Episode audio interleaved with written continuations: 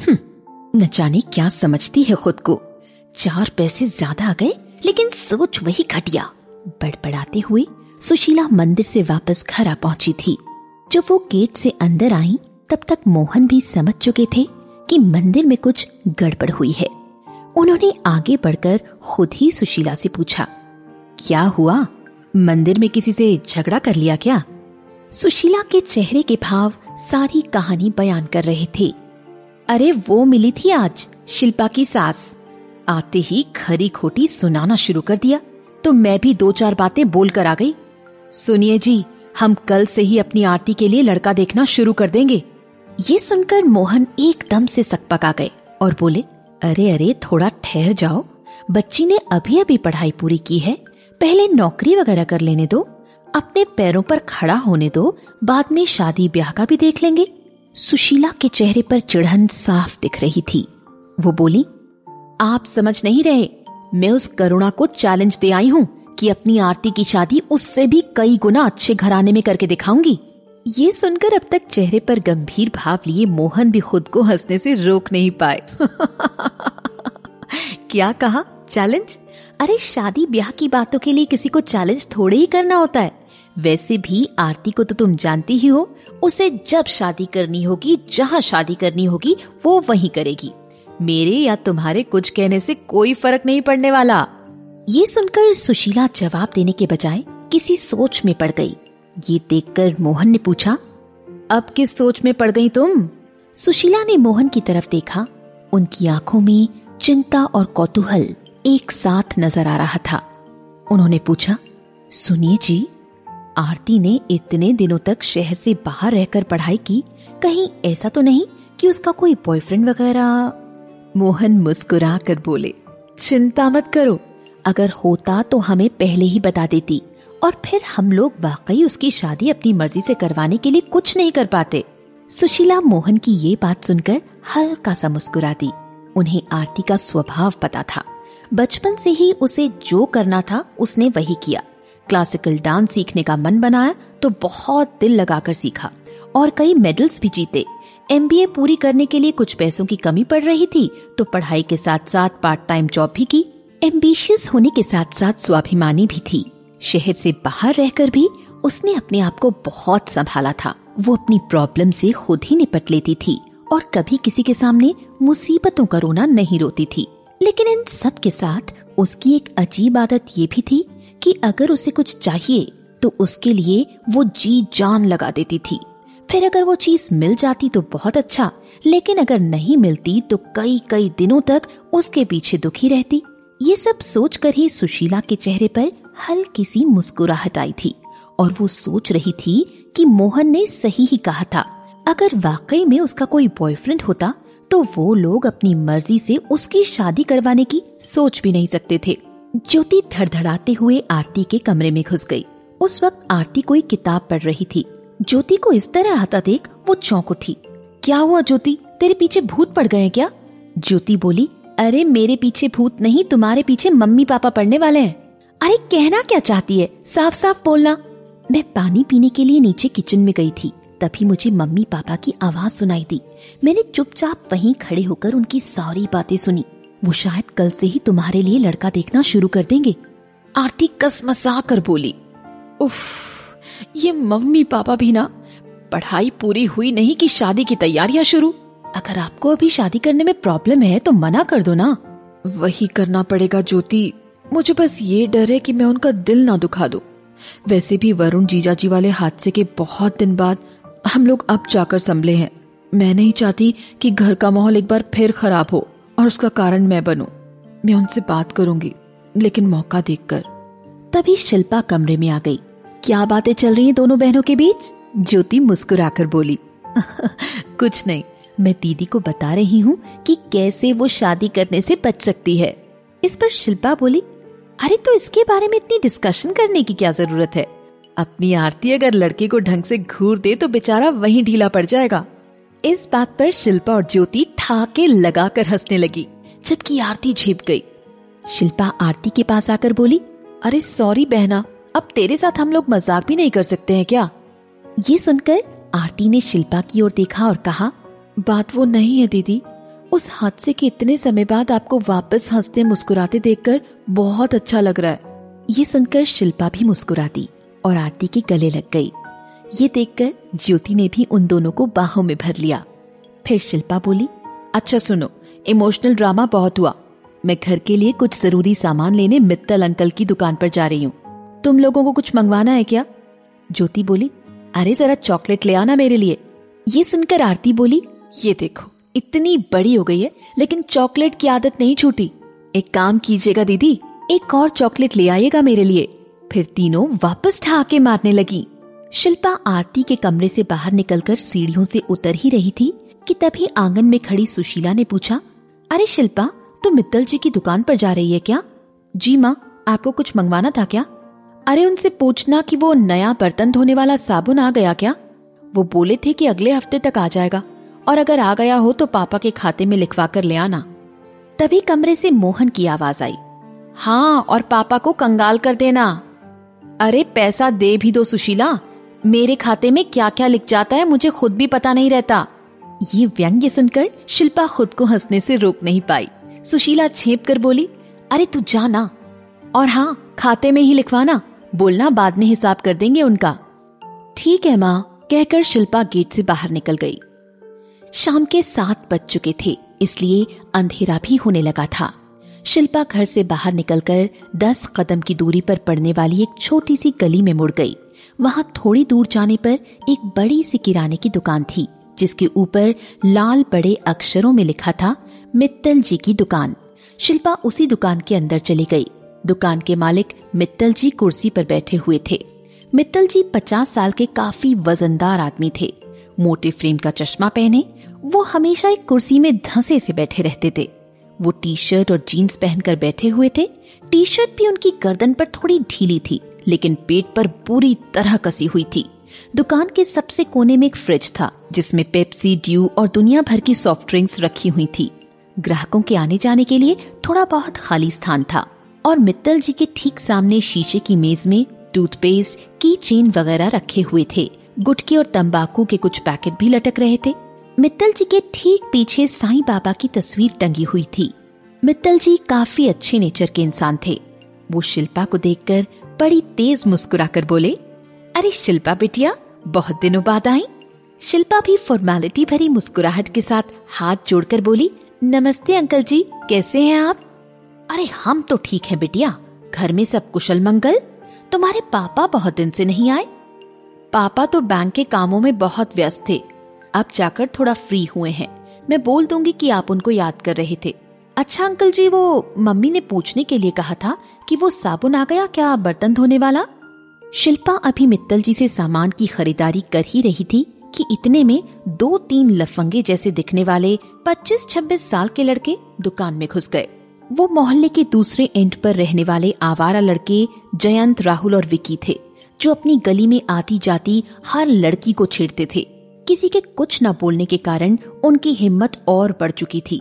वैसे मोहल्ले के इस भाग में उनका कम ही आना जाना होता था, लेकिन उनकी आवारा गर्दी तो पूरे मोहल्ले में मशहूर थी, इसलिए शिल्पा भी उनको इस दुकान में देखकर काफ़ी अनकंफर्टेबल हो गई थी। दुकान में घुसते ही विक्की ने सबसे पहले मित्तल जी को देखकर किसी बड़े नेता की तरह हाथ जोड़कर नमस्ते की और बोला, क्या हाल है मित्तल जी?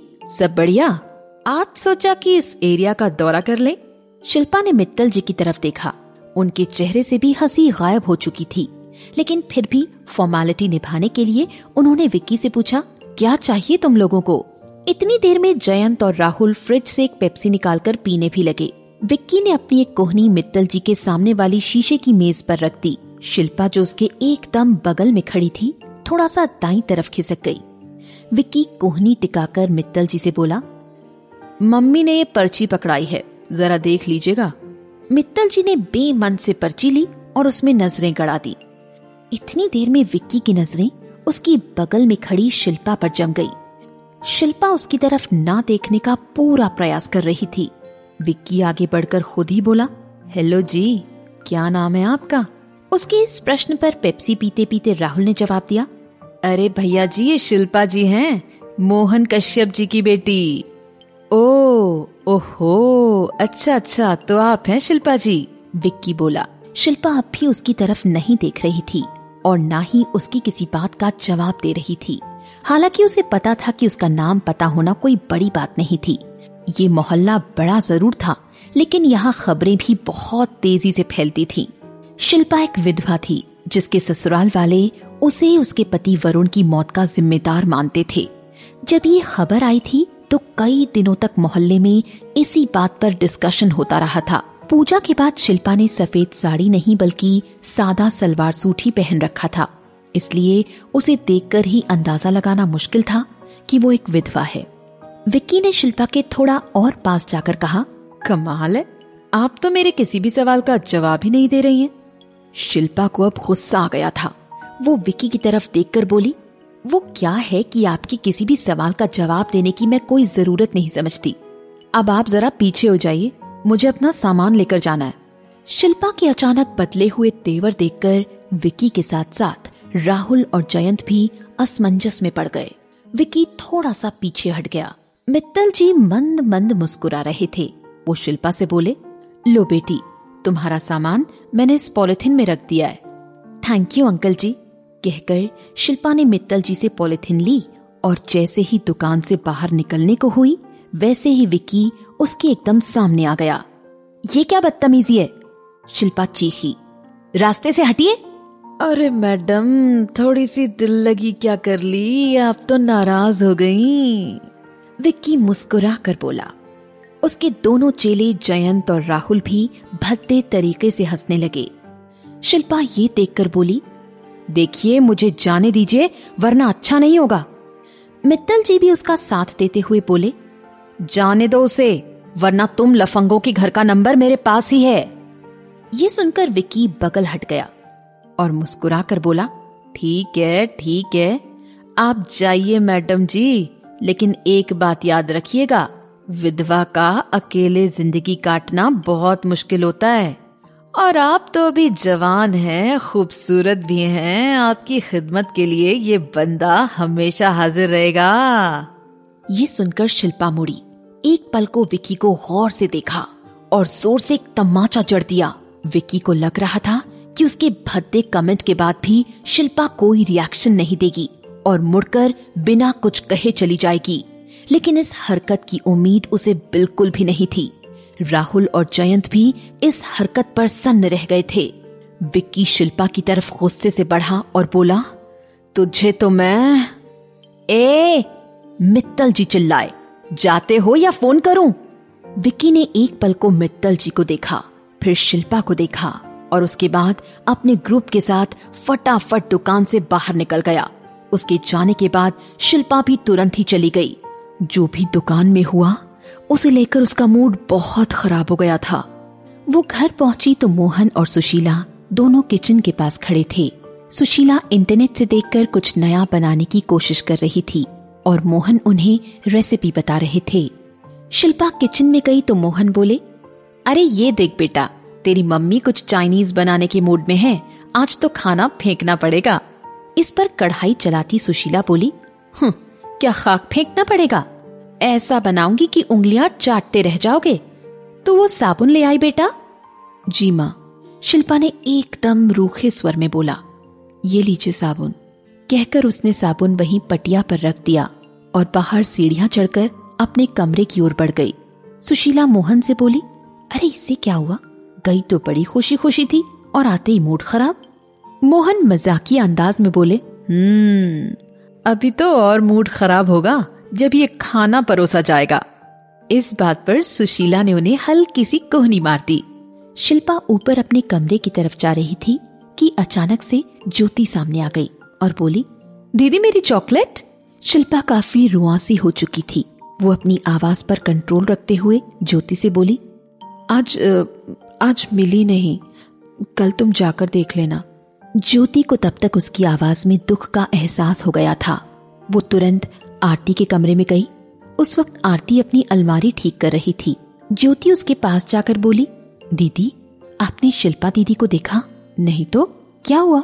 आरती अपने कपड़े सही से लगाते हुए बोली, पता नहीं, बाहर से आकर उनका मूड ही ऑफ़ हो गया ज्योति की आवाज़ में एक चिंता थी। आरती बोली अच्छा ऐसा है क्या? चल जरा पता करके आए कि बात क्या है। दोनों एकदम से शिल्पा के कमरे में गए तो सामने का दृश्य देखकर दोनों ही चौंक गए। शिल्पा बिस्तर पर पड़ी धीरे धीरे सुबक रही थी। लेकिन जैसे ही उसने ज्योति और आरती की आहट सुनी, वो एकदम से उठ बैठी।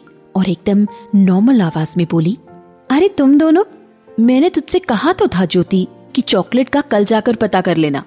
इस हड़बड़ी में शिल्पा अपनी आँखों की नमी नहीं छिपा पाई थी।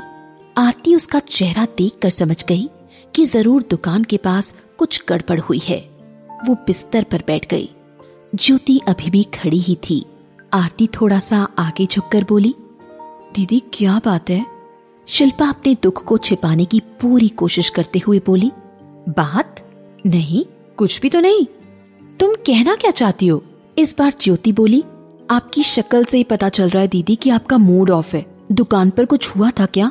किसी ने आपसे कुछ कहा क्या? अरे नहीं नहीं, ऐसा कुछ भी नहीं है। आज बस अचानक वरुण की याद आ गई ना, इसलिए थोड़ा मन खराब हो गया। बाकी कुछ भी नहीं हुआ। कहते कहते शिल्पा फिर से रुआ सी हो गई। ज्योति थोड़ा और बात करना चाहती थी, लेकिन आरती ने उसे इशारे से रोक दिया और बोली, मुझे लगता है मैं दीदी को थोड़ी देर अकेले ही छोड़ देना चाहिए। कभी कभी जब मन भारी हो जाता है तो अकेले रहने का मन करने लगता है। उस रात जब सब डिनर कर रहे थे, तभी शिल्पा थोड़ी बुझी बुझी लग रही थी। वो बस खाना खा रही थी, जबकि डिनर टेबल पर सबसे ज़्यादा बात वही करती थी। मोहन और सुशीला यही समझ रहे थे कि अचानक वरुण की याद आ जाने से उसका मूड खराब है। सब जब खाना खाकर टेबल से उठे तो आरती और ज्योति बर्तन रखने के लिए किचन में गए। ज्योति आरती से बोली, बेचारी दीदी, उनके दुख के बारे में हम लोग सोच भी नहीं सकते।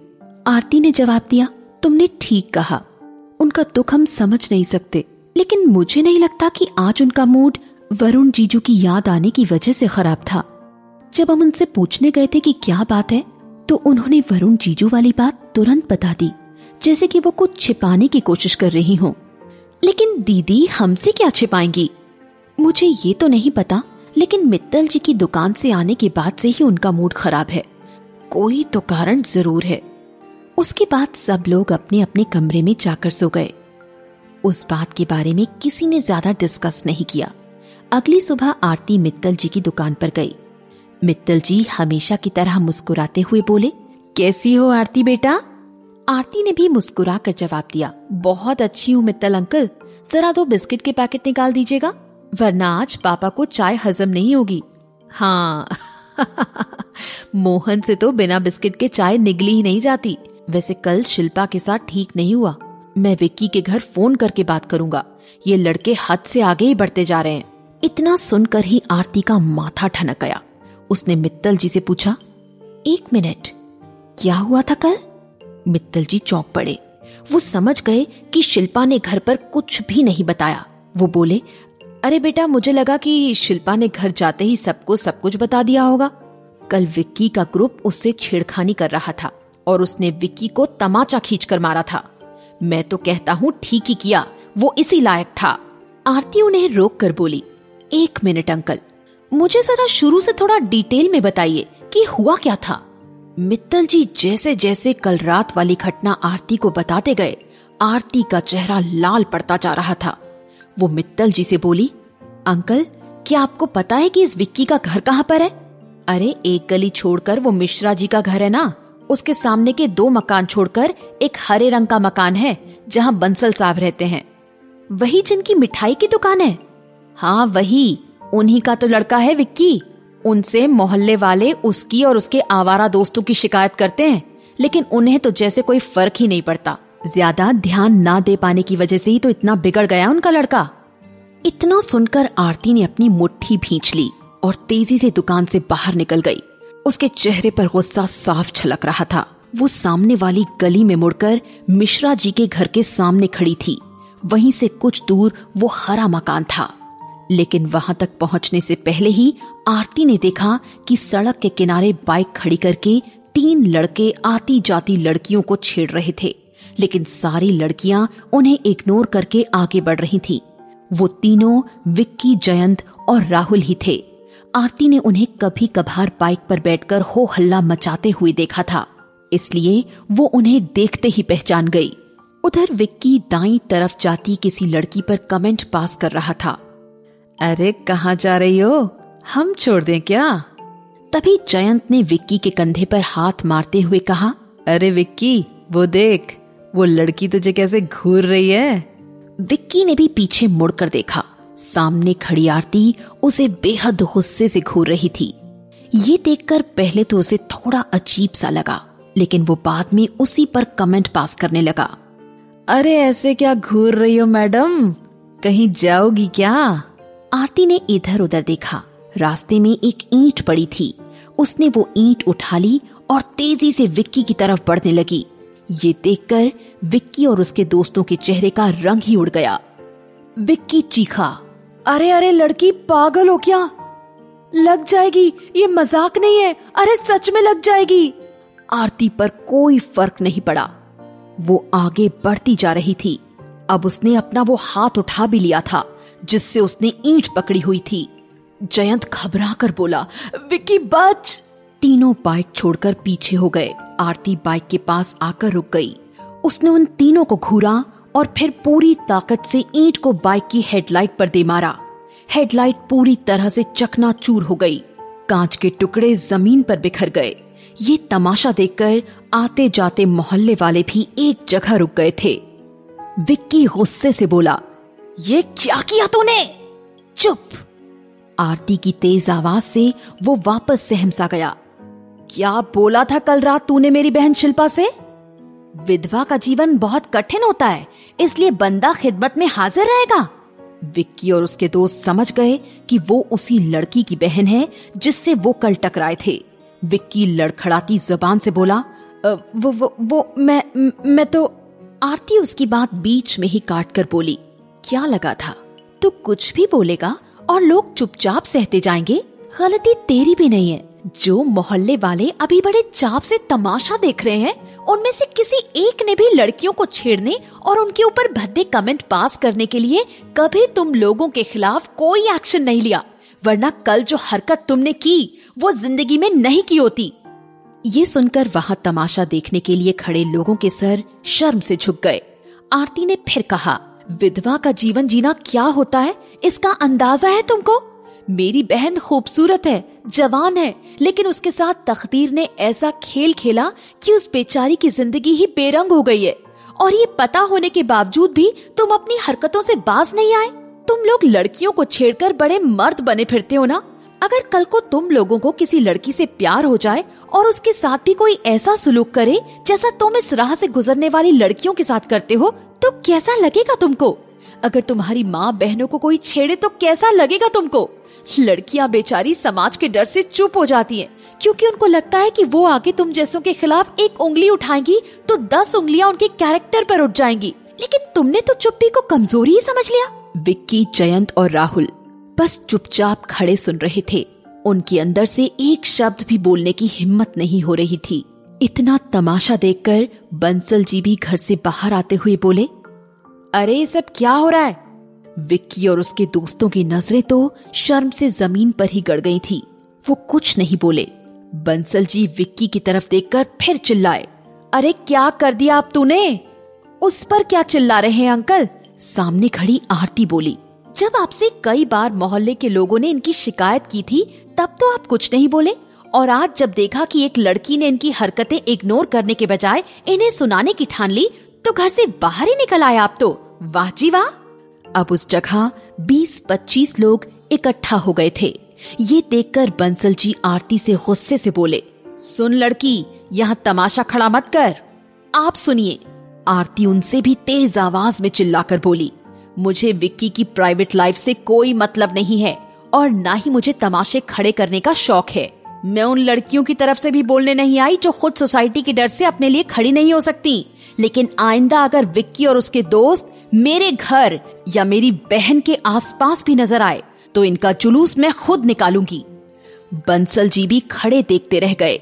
विक्की की तरह उनकी जबान भी आरती के सामने काम करना बंद कर चुकी थी। जब आरती इतना सुनाकर वापस जाने लगी तो वहाँ खड़े सभी लोग उसे प्रशंसा भरी नज़रों से देख रहे थे। आखिर किसी ने आज उन आवारा लड़कों के खिलाफ आवाज़ उठाई थी। अब ये बात बहुत जल्द ही मोहल्ले में चर्चा का विषय बनने वाली थी।